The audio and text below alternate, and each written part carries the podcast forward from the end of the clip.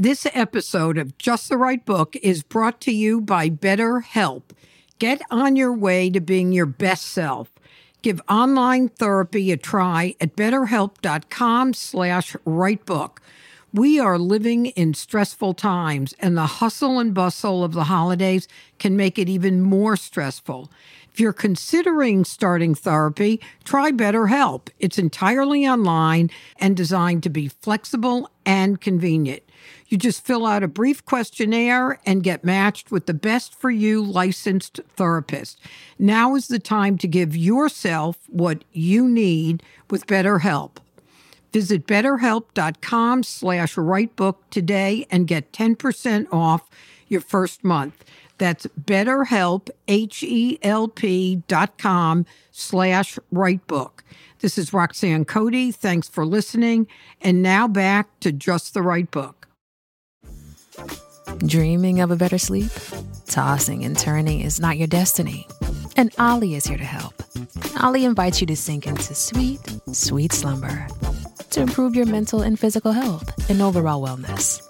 More than just melatonin, Olly's ingredients help you unwind your mind for a delightfully dreamy drift off.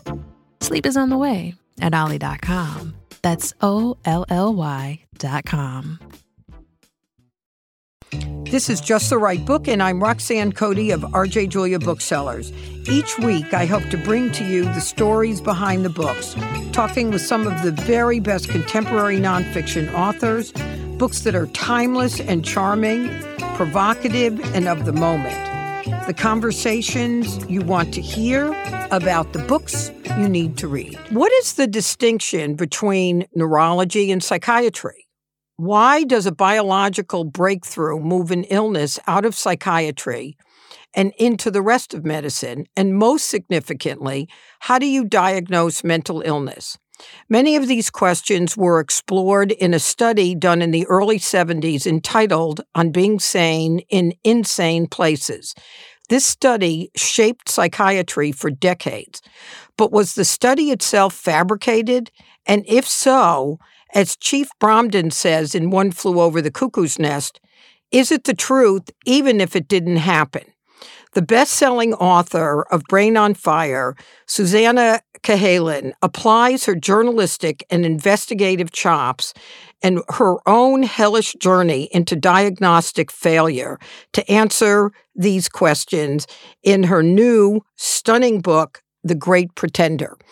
Susannah, welcome to Just the Right Book. Oh, it is such a pleasure. And what an intro, I have to say.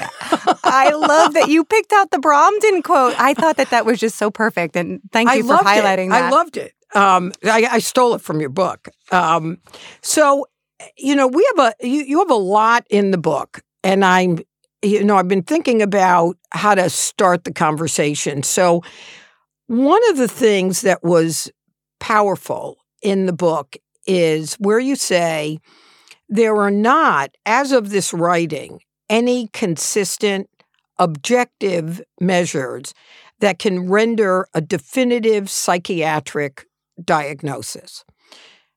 So the obvious question is how can that be when so many people are diagnosed and treated? Yeah. I mean, that is a question that really fueled me.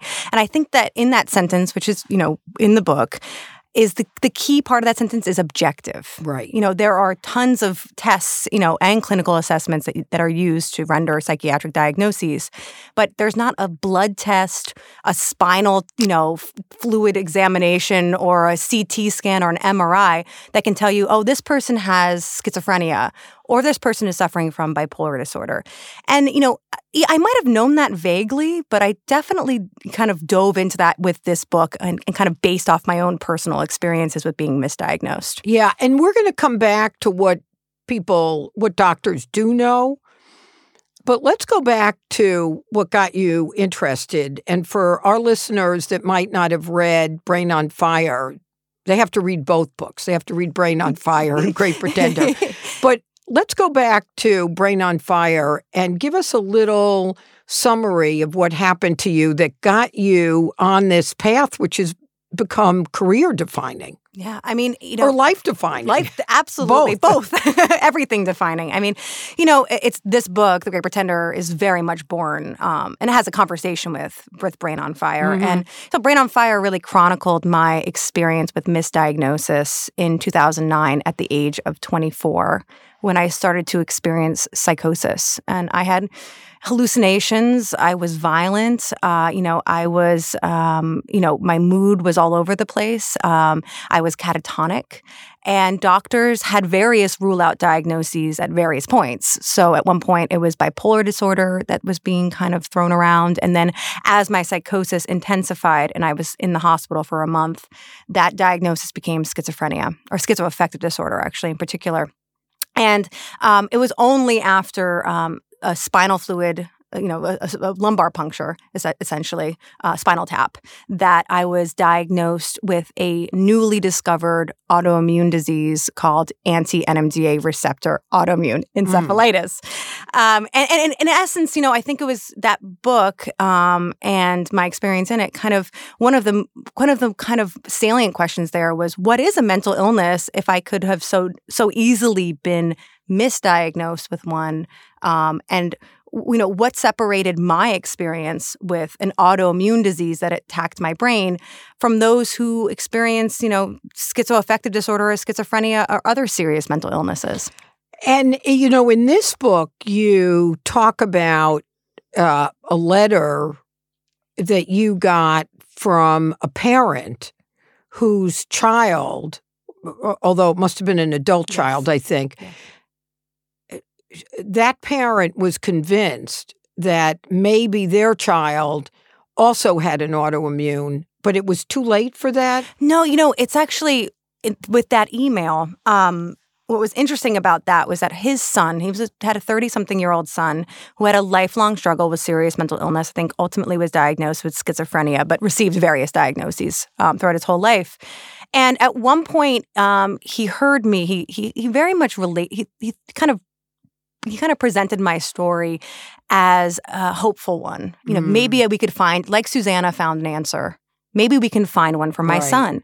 And he heard me talk. Oh, that actually, just breaks your heart know, to even really even for me to even hear you yes. repeat it. Yeah, and so I was I did a I was in, on on tour for my book, and I um I did some kind of event that was recorded, and he he watched me, and you know he, again he was kind of coming to it as a fan, and he heard me present this kind of dichotomy, saying. I did not have a psychiatric condition. I had a neurological one. Mine was organic in my brain. It wasn't psychiatric, kind mm-hmm. of in the mm-hmm. mind. And this was the same kind of unfair dichotomy that doctors had presented to his son, basically saying, you take these medications, this is the only option you have for your son.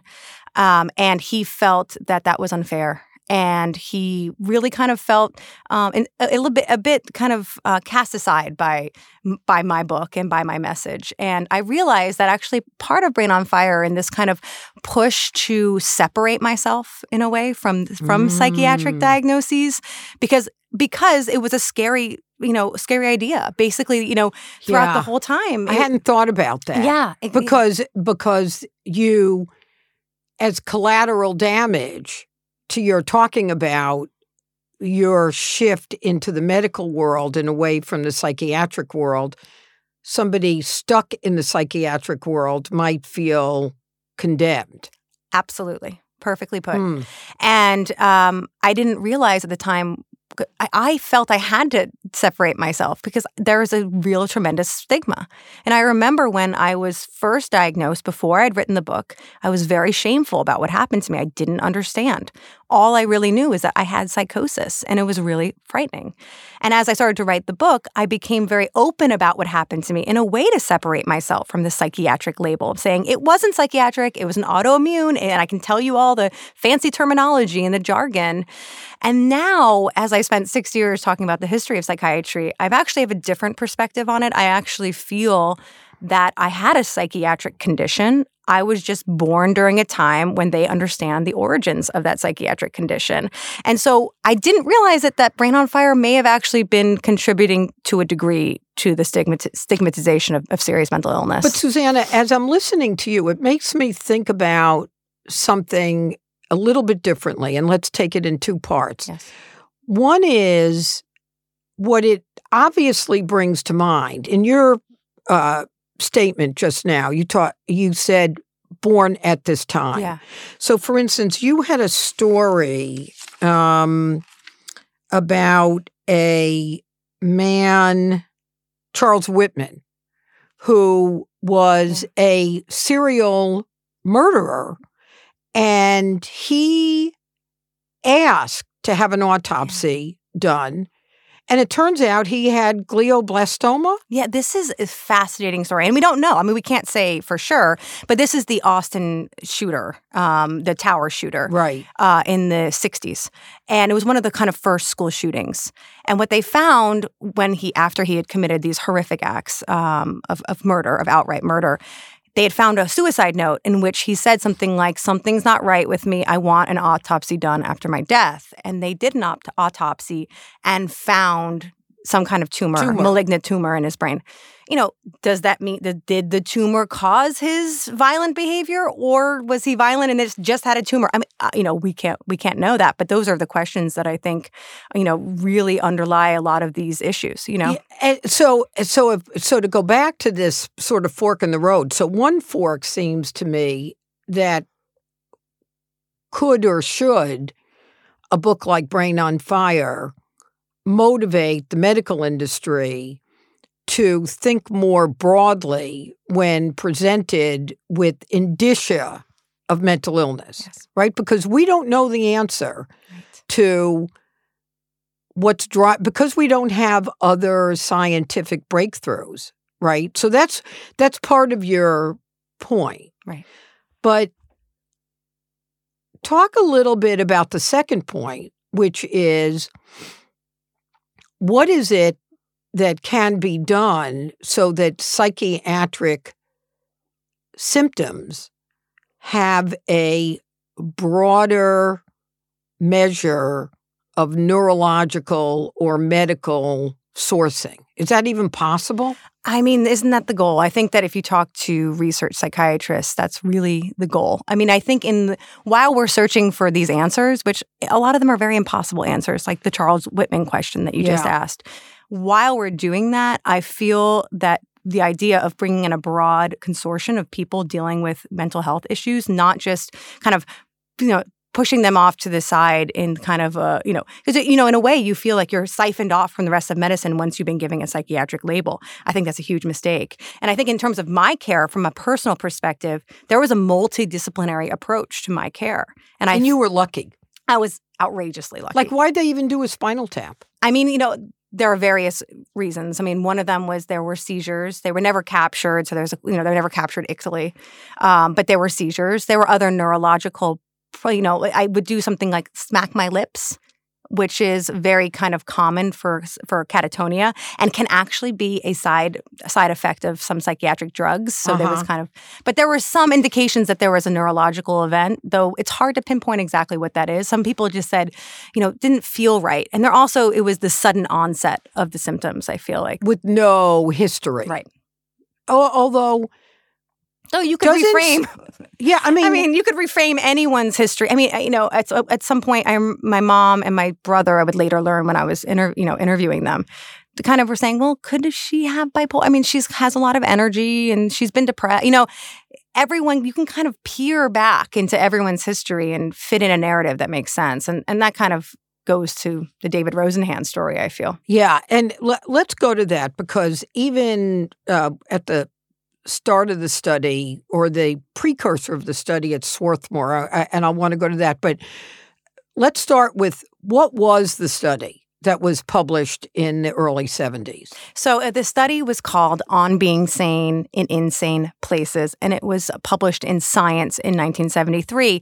And it was kind of a daring experiment where eight people, uh, kind of so called normal, healthy volunteers, went undercover in psychiatric hospitals across the country to kind of test the nature of diagnosis and to report back about their experiences there.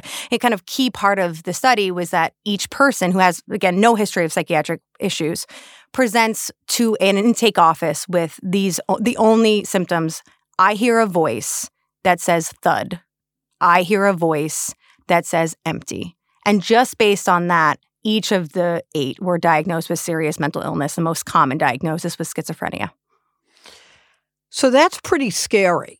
And in early in the book, um, you have the example that David Rosenhan did a preliminary thing before the big study was done and checked himself in or presented the way you're talking Mm-hmm. about to a hospital in Philadelphia, in Outside Phil- yeah, Pennsylvania, outside Pennsylvania. Mhm. outside Philadelphia, and the way you describe the intake and the observation of Dr. Bartlett Yes. early on in that was palpable. It was just pal- you you could feel exactly how frightening that would be. So relate that incident uh, that that uh, David had when he voluntarily went to this hospital. It was Haverford. Haverford, yeah, Yeah. Um, Haverford Hospital. You know, it, David Rosenhan is the study, uh, the author's study, and he. It was kind of like a teaching exercise. It started. His students kind of wanted more. He taught at Swarthmore. He taught at Swarthmore. He was teaching an abnormal psychology seminar. The students came up to him and said, "We want like hands-on experience." And so he said, "Check yourself into a psychiatric hospital." He actually said, "Check yourself into a mental hospital and become a patient." And uh, when he tried to reach out to their parents and get permission, each one of them denied permission. And it became Mm. very clear no one wants to put their children in a psychiatric hospital because these are not healing places. These are scary, frightening places, which was understandable because at the time, psychiatric hospitals were having a lot of bad press and for very good reason. Yeah. This is the era of Willowbrook, Oh, which is the absolutely. one that it became infamous. One Flew Over the Cuckoo's Nest was a huge book at the time. I mean, you had uh, The Snake Pit, you had a lot of media that was uh, surrounding kind of the horrors of your local psychiatric Mhm. hospital. So David Rosenhan, he was he was the professor and he decided, you know what, I'm going to go first.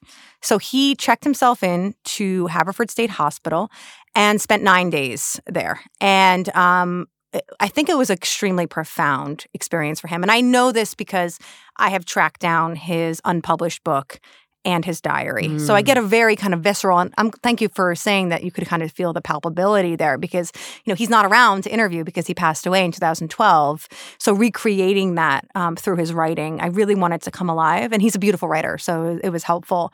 Um, but you know, from the moment he became a patient, uh, you know, all of his agency and kind of self worth evaporated. A nurse made him strip with a door wide open. He realized there were no handles on the bathroom doors. Yeah. You know, a, a woman, a nurse at one point just adjusted her bra in full sight of the patients, not to be kind of seductive, but to actually, because they weren't, they were less than people. Yeah. And he felt this kind of, he described it as nether people. Um, and, And they lose, I mean, you use the word agency. Yeah. So, th- and, and that feels right, but they can't make calls. Absolutely. They're not allowed to have their clothes. They're the constraint that they're in was frightening. And, and I mean, we'll come to what it's like now because this was 56 years ago or, or even longer, almost 60 years ago that he did the Swarthmore. it was 69. I'm Yeah. bad at math. Yeah. yeah, whatever that is. Yeah. 50 years ago. there go.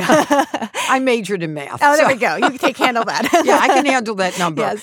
Um, so, so he comes out of that. He finally gets out, but even that looked a little. His wife Molly was very much engaged and showing up, so that helped, right? Yeah. So to be to to gain admittance to the hospital, he actually had to be committed, which, as you point out, like, effectively you lose a lot of your rights. So this wasn't theoretical being another person. I mean, you really sign away your your rights when you But become. what a, was interesting is when he and Molly went to Haverford to the hospital, they didn't think that they had to go to the route, route of being committed as opposed to voluntary. And additionally, Molly was reluctant to sign that he could discretionarily by the hospital get electric shock Yeah. treatment, and David convinced her to sign it. yes. Is that still the case in hospitals? No, that would not be the case. Though there are there is involuntary commitment at this, but this idea of voluntary commitment was very much of the time. But I mean, David really had to convince his wife. I mean, it took a lot of cajoling to get his wife to sign on. Of course. And it was just all for a teaching exercise. Again, I mean, it's amazing. It's one of the reasons why I wish he, I mean, I really wish I could have met him. And there were so many yeah. questions I could ask him. And that one of them was at that point, why didn't you just turn on your heels and walk away? And he didn't. Yeah. So what drove him to the next step? You know, I, I, another thing I grapple with, and I and I interviewed his son and and found some insight there. His uh, David's brother suffered from serious mental illness, um, and I think he was, you know, he grew up around it. I think he was consumed by a lot of these similar questions that you raised at the beginning um, of this talk, and you know, I always think like, I, I never can find the exact reason why, but I think it was a kind of curiosity, a personal investment, you know, and I think it was also i have gotten this far, I'm going to move on. I'm going to go to the, I'm going to do this. I'm going to see this through. Mm. I think that mm. was part of his personality. So he goes to Stanford. Yeah, so he's recruited to Stanford based on the kind of rumblings about this study because people it's big news. It's big news. It's big news, and he started to recruit other pseudo patients according to his book. So you came across this study as a result of you studying the history of psychiatry?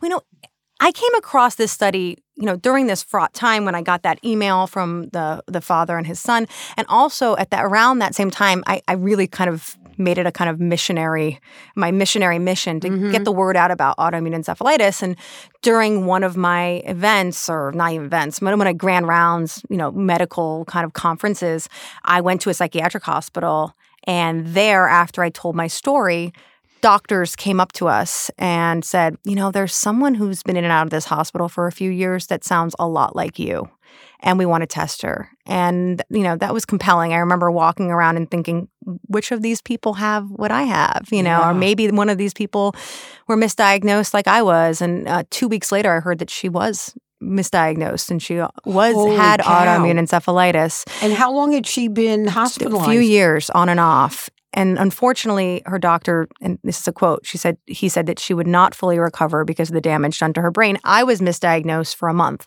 You know, she was at least for a few years misdiagnosed. And they said that she would not, she would become, she would not recover fully and she would live her life as a permanent child, which was their quote. And it was just heartbreaking and honestly rage inducing, actually. Yeah. I was angry, you know, and I, and that happened. And then when I was on book tour uh, for the paperback, I, um, went, I did a presentation, and there was a neuroscientist and a researcher in the audience who I had, you know, talked to before. We went out to dinner. And they brought up, um, we were kind of talking about, I talked about this woman who I call kind of called my mirror image. She's kind of yeah. And you this, refer to her, yeah, as my way. mirror image because she's kind of the very easily could have been me, you know. So I told them about that story, and at one point, um, Deborah Levy, who was in the um, meeting, who studies schizophrenia, said to me, "You're a you're a pseudo patient." And I had no idea what she was talking about. And she said, You should really look up this study on being sane in insane places. And it was amazing. I, I, went, I remember going back to my hotel room and, and reading it and, and, and relating so deeply with what he had written. And I thought, there's a story here.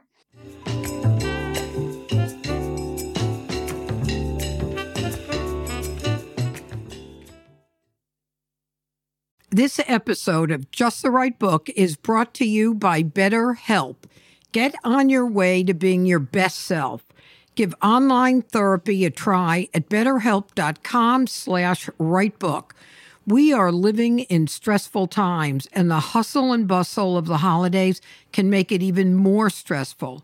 If you're considering starting therapy, try BetterHelp. It's entirely online and designed to be flexible and convenient. You just fill out a brief questionnaire and get matched with the best for you licensed therapist. Now is the time to give yourself what you need with BetterHelp. Visit betterhelp.com slash rightbook today and get 10% off your first month. That's betterhelp, H-E-L-P dot com slash rightbook. This is Roxanne Cody. Thanks for listening. And now back to Just the Right Book. This episode is brought to you by Paramount Plus. Get in, loser! Mean Girls is now streaming on Paramount Plus. Join Cady Heron as she meets the plastics in Tina Fey's new twist on the modern classic. Get ready for more of the rumors, backstabbing, and jokes you loved from the original movie with some fetch surprises. Rated PG 13. Wear pink and head to ParamountPlus.com to try it free.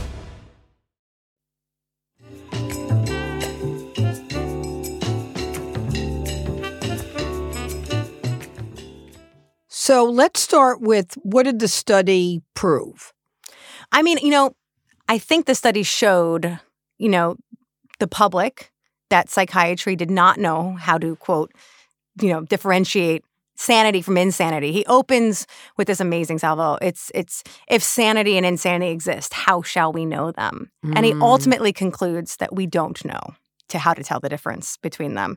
And so that was a real kind of sock in the eye to psychiatry at that time because they were having what's what, were, what are called now the worry years. They were not having a good time in the media, and they had had other studies that showed that they were unreliable. They didn't they didn't agree on psych on, on diagnosis, and the whole diagnostic system was prob- was problematic. So this study kind of proved that to the public, and I think I think in terms of on a deeper level, which what really appealed to me was that the study showed that physicians fall prey to what we all do is that mm-hmm. we are see the world by how we're what are we are primed to see. So this was a psychiatric hospital. You had people in a psychiatric hospital, of course they're quote unquote crazy, right? Yeah. And so every uh, you know, these behaviors that these pseudo patients as they're called, you know, exhibited during that time like one person was, you know, each person wrote about, wrote about what was going on in the ward. So they would sit there writing in their journals. And at least on one occasion a nurse had written in her files patient engages in writing behavior which showed this is a path- that pathology. One cracked me up. I know. So, so now you're in a psychiatric institution. So the act of journaling yes. or writing yes. becomes evidence of a psychiatric problem. Yes. So everything you do within the hospital is further proof of your insanity.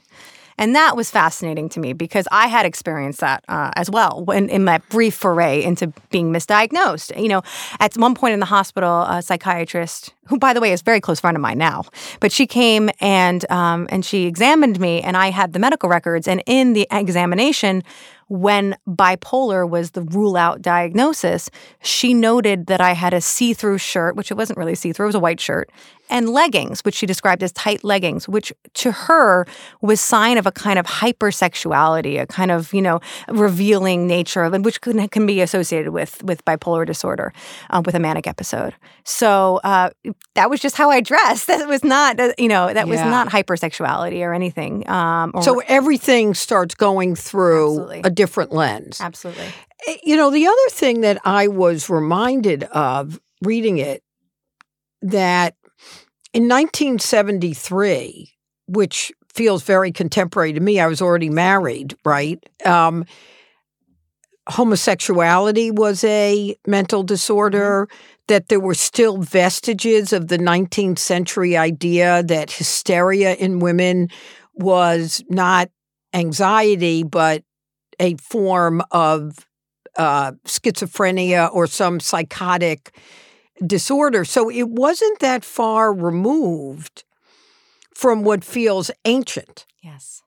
Right. And so I think it's important as we talk about it to just realize how unevolved psychiatry still was. Yes. And one of the stories that you uh, talk about, which I think is worth sharing, because it seems like it's oh in another planet, but in fact not that far from the study. Tell us the story of Nellie Bly. Oh, well, Nellie Bly is my favorite. Yeah, yeah, mine too. Right? She's just so great. Yeah. But, you know, Nellie Bly, that was, you know, that was the 19th century. Um, at that point, there was kind of a view of madness, as it was termed, as a kind of one size fits all you know there was there there weren't really diagnoses within that if you were crazy you were crazy and you'd mm-hmm. end up mm-hmm. in an asylum and at that point there was um, you know uh, blackwell's island uh, which was you know an, it's an island off of manhattan where basically they'd send you if you were if they deemed you outside the kind of norm.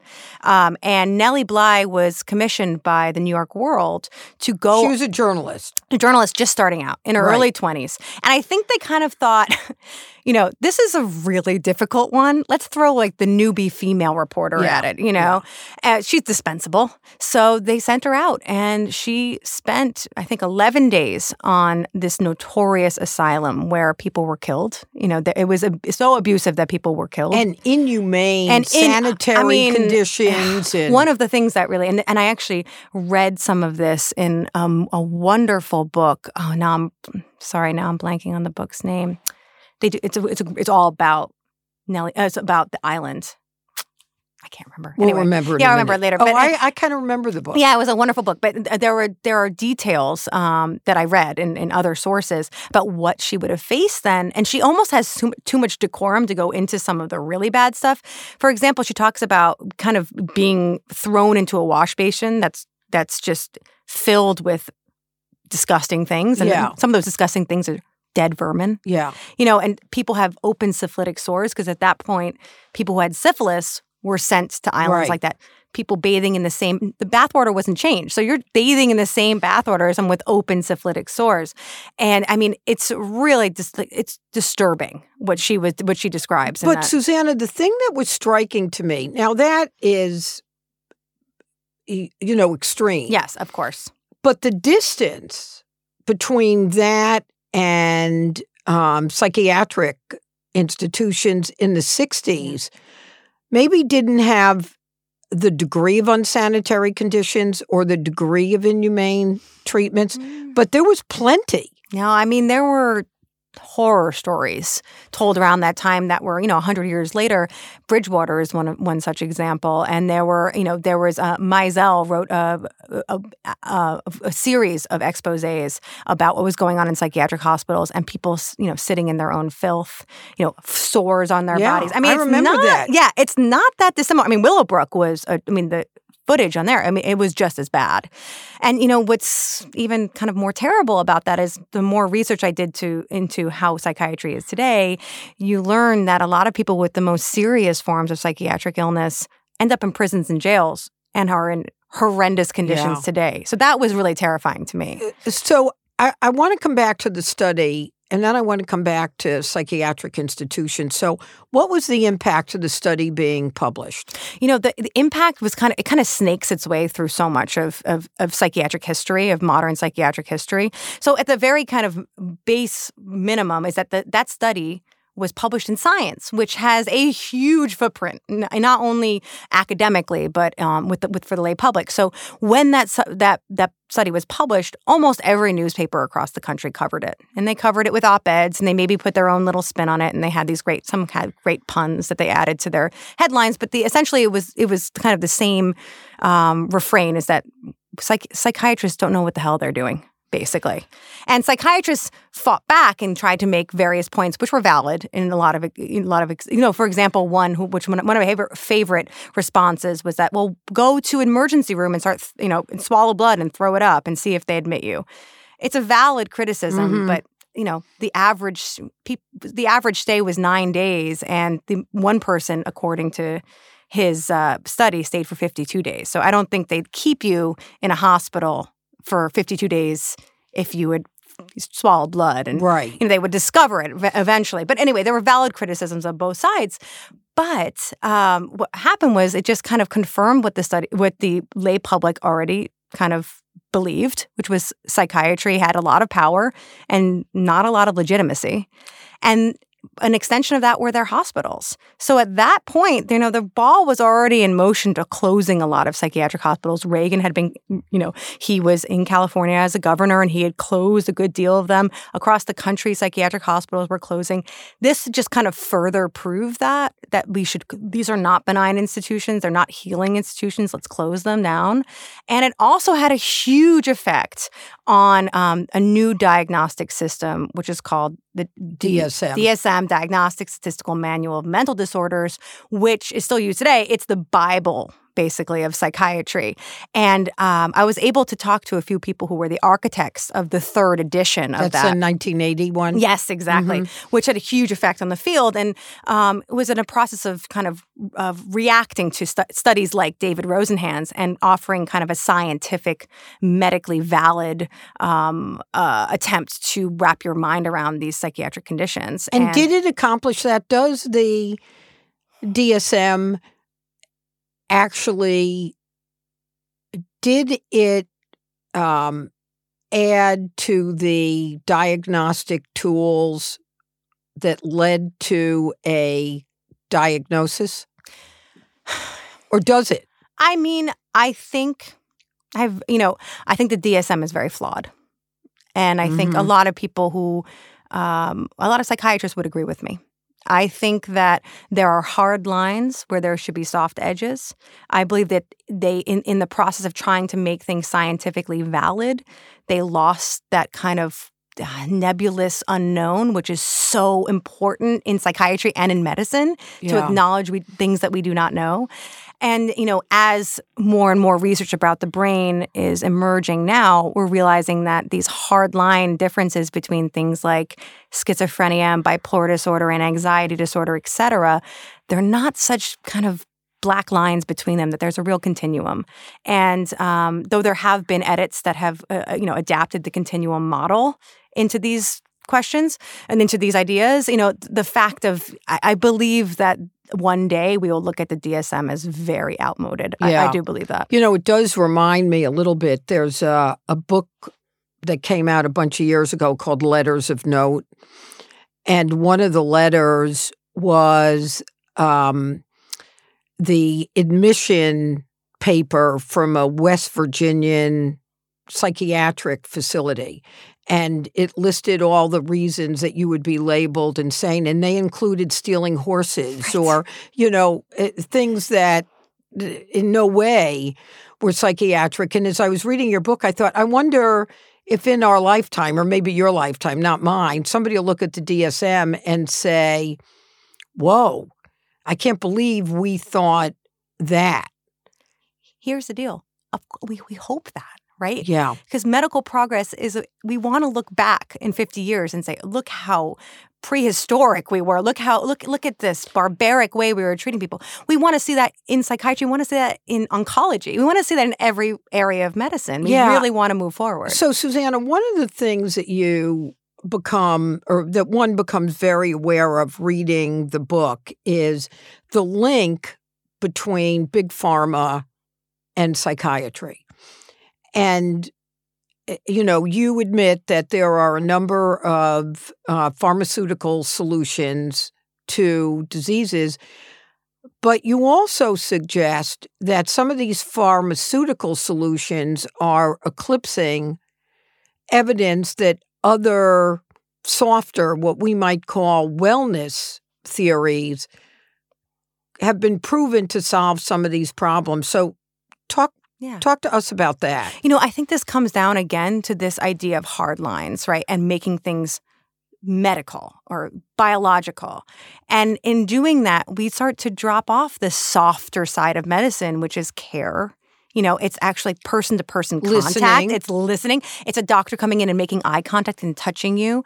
Those things are healing and important to the healing process, especially in psychiatry, but in medicine in general. And I do believe that, um, of, you know, the, the pharmaceutical kind of story that we have these chemicals in our brain and these and this chemical comes in and the dopamine this and we use these terms and I think it makes it makes us think that it's more solid than it is. And the fact is, we still don't know why these drugs work and why this drug works for this person and doesn't work for that. And I think that that pharmaceutical story uh, did kind of set us back in focusing. Because it looked On the- like the answer. I mean, it wouldn't it be so great if we If could just were. figure it all out with just a pill?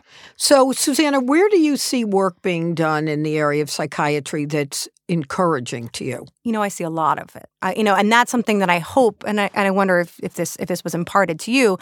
I have, I'm optimistic about the future. And Mhm. what happened to me was miraculous. Yeah. You know, and I and how could I not be optimistic? However, in the process of reporting this book out and living with it for six years, I, am also skeptical. So I have this kind of skeptical optimism. Yeah. But what I'm excited about, I mean, at the research side, it is exciting. You know, if I when I talk to young research, you know, psychiatrists, neurologists, or the bridging of the two, which or is very bridging, common, which right. is very common now.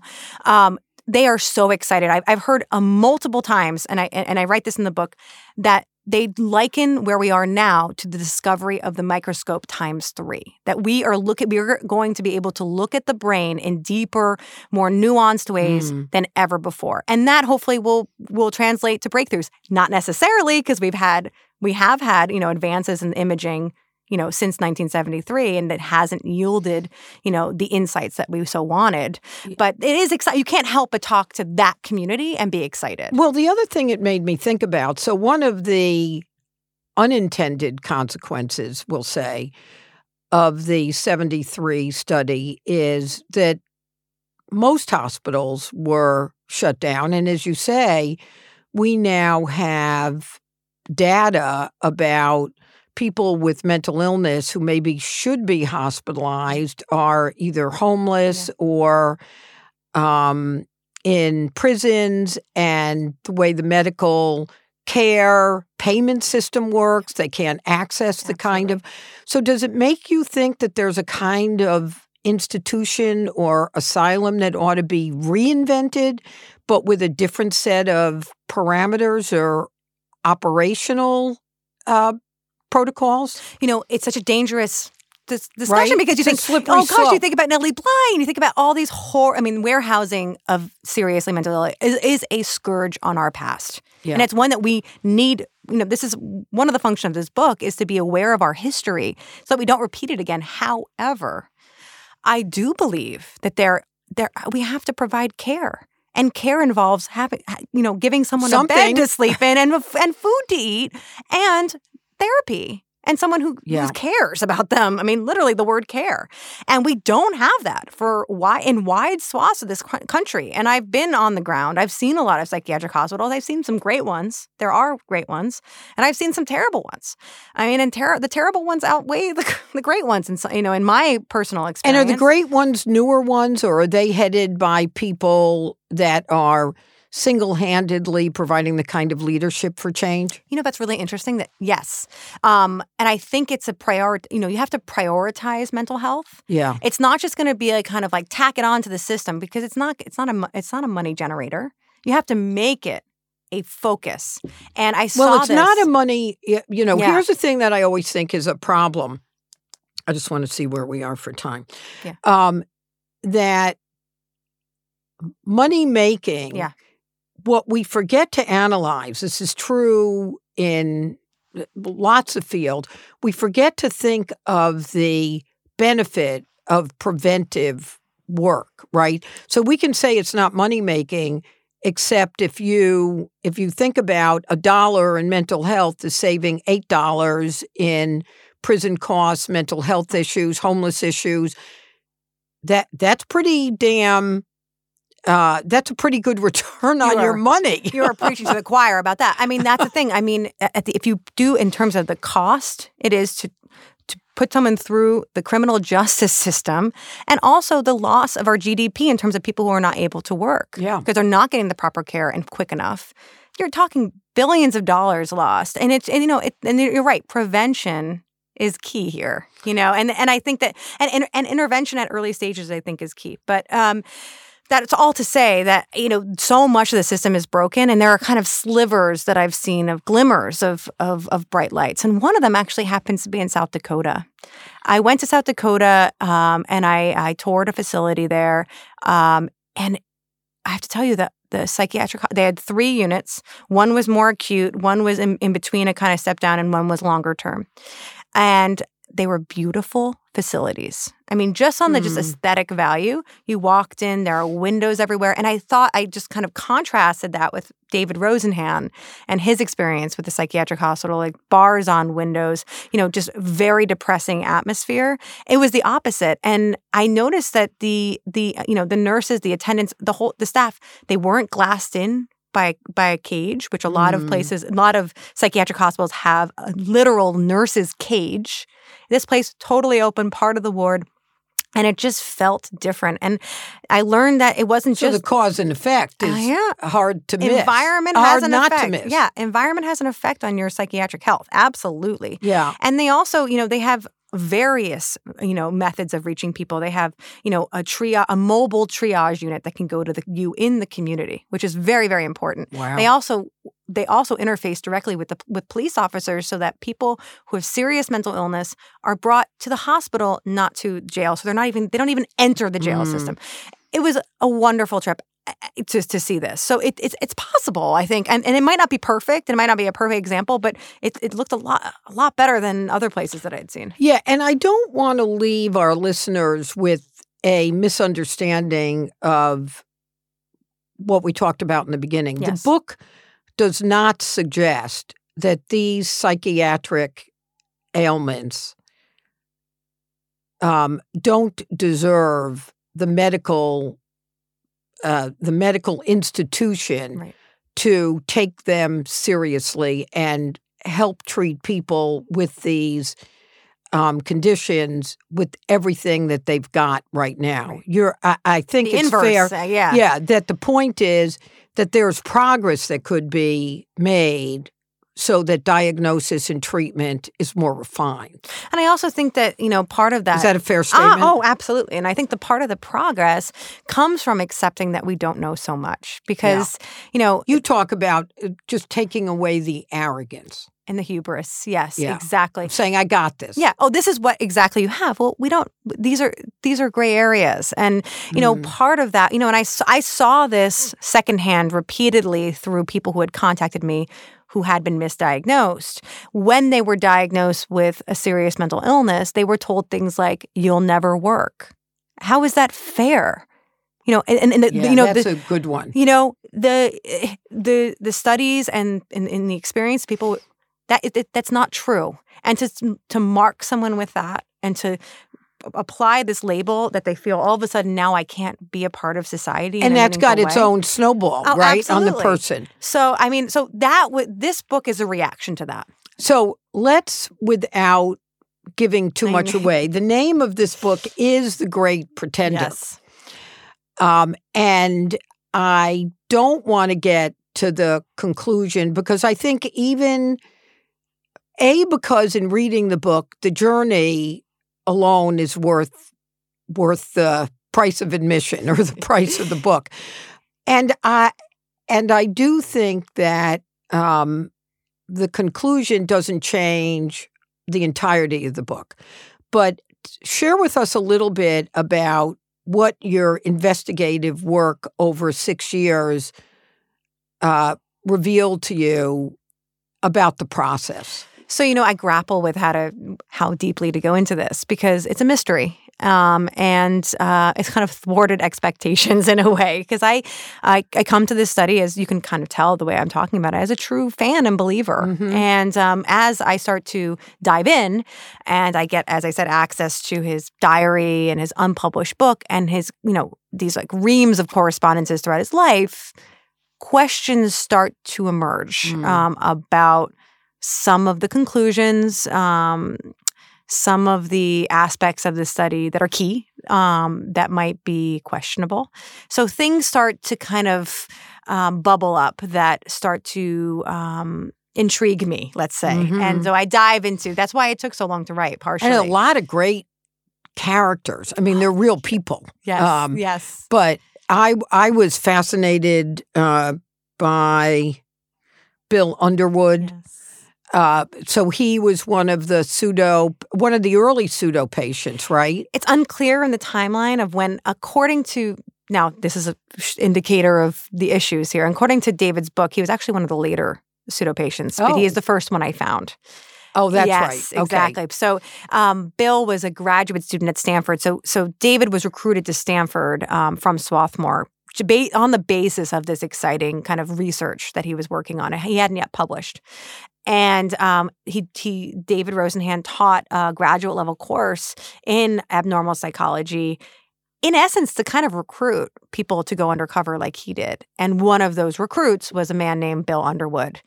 And he is, I I adore him. I mean, you I, actually met him I did, right? yeah, I did on multiple occasions, and they're lovely. Uh, You know, that's one of been kind of this gift of this book. I've made so many friends really through it. You know, David Circle was just a wonderful. They're just a wonderful group.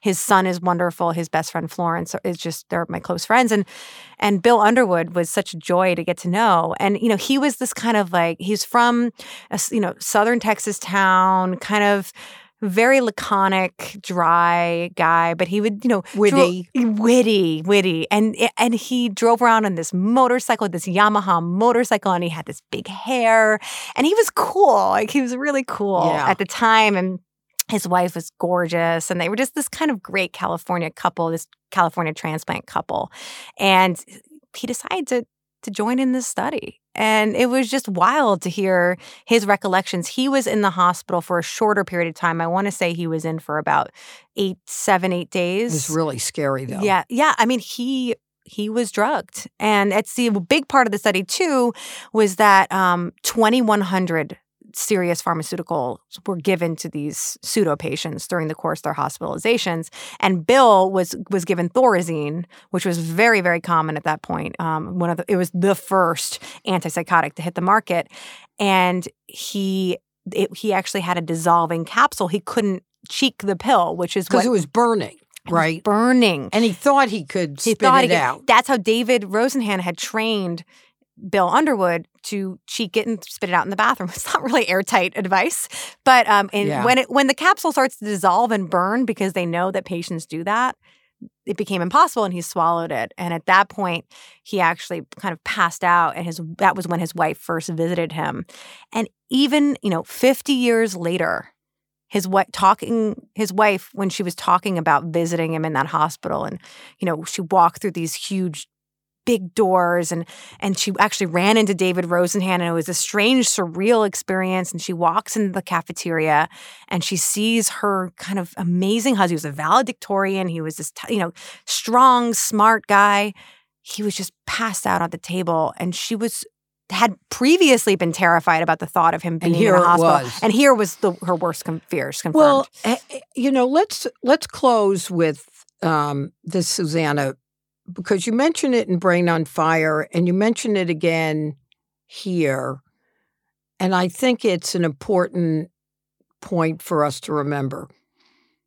You talk about the fact that you, as a result of the diagnosis, were physically healed, yes but talk about what can't be healed. Oh, wow. What a question. I feel ultimately that this whole process, the writing of Brain on Fire, the talking about it, the researching The Great Pretender, you know, the writing it now talking about it has healed me in a way that, you know, the IVIG and the steroids and et cetera just couldn't. You know, I and the kind of person had this happen to me and I didn't write a book, I'd never talk about it. And I would never have unearthed it and really understood it and like mastered it. I feel like I, in a way, even though you, you have no control, it's only, you know, it's a facade, but I Mhm. feel as if I, I have my, my arms around this thing that happened to me. And The Great Pretender is a kind of, I think, wrapping up of that. It, you know, it still consumed me. There were so many questions I didn't even tackle on Brain on Fire that I felt were unresolved. And a lot of that was about psychiatry and my role in it and kind of the history there that kind of led to my the breakthrough with my illness. Mhm. And so I think in a way now I think this book is like a closed loop. Yeah. Because at some point, I don't remember which book it was, you talked about feeling like your soul was altered. Yeah. Do you not feel that now, having completed this book? My soul was altered, but I think in a in a good way, in a positive way. Like I mm. didn't have these passions and interests and focus. You know, I I I actually feel like I'm a better person having gone through what I went through. If you would have asked me this a couple years after my diagnosis, I would not have said that. I would have said no. you know. Yeah. I, I I really do feel that that these the process of writing these things, I feel like it closed the loop there. So we've been talking with Susannah Cahalan and uh, her book, uh, The Great Pretender. And Susannah, what I um, know Brain on Fire did, and I presume Great Pretender will do, is further the conversation and open more people's eyes, patients in the medical profession, to what is possible. I mean, I do, I do feel like you, despite some of the sadness and stunning revelations that you do actually feel like there's a lot that's possible. So let's hope your book accelerates that happening. That's a huge compliment. And thank you for a beautiful interview. Thank you so much. You're welcome. Just the Right Book is not just a podcast. JustTheRightBook.com is a highly personalized book subscription service. It's good for readers of all ages. We have decades and decades of book selling experience at RJ Julia's, and they're the ones who are selecting these books. Here's what happens. We get tons and tons of letters. We've been around for over 10 years, and the letters always are a version of this. I can't believe you picked out this book. I would have never picked it out. And guess what? It was just the right book. So visit justtherightbook.com for details and begin your subscription today.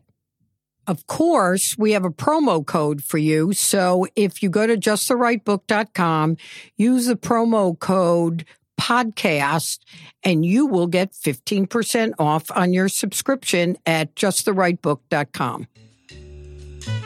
You are listening to Just the Right Book with Roxanne Cody, brought to you by LitHub Radio. Produced by Roxanne Cody and Michael Selleck.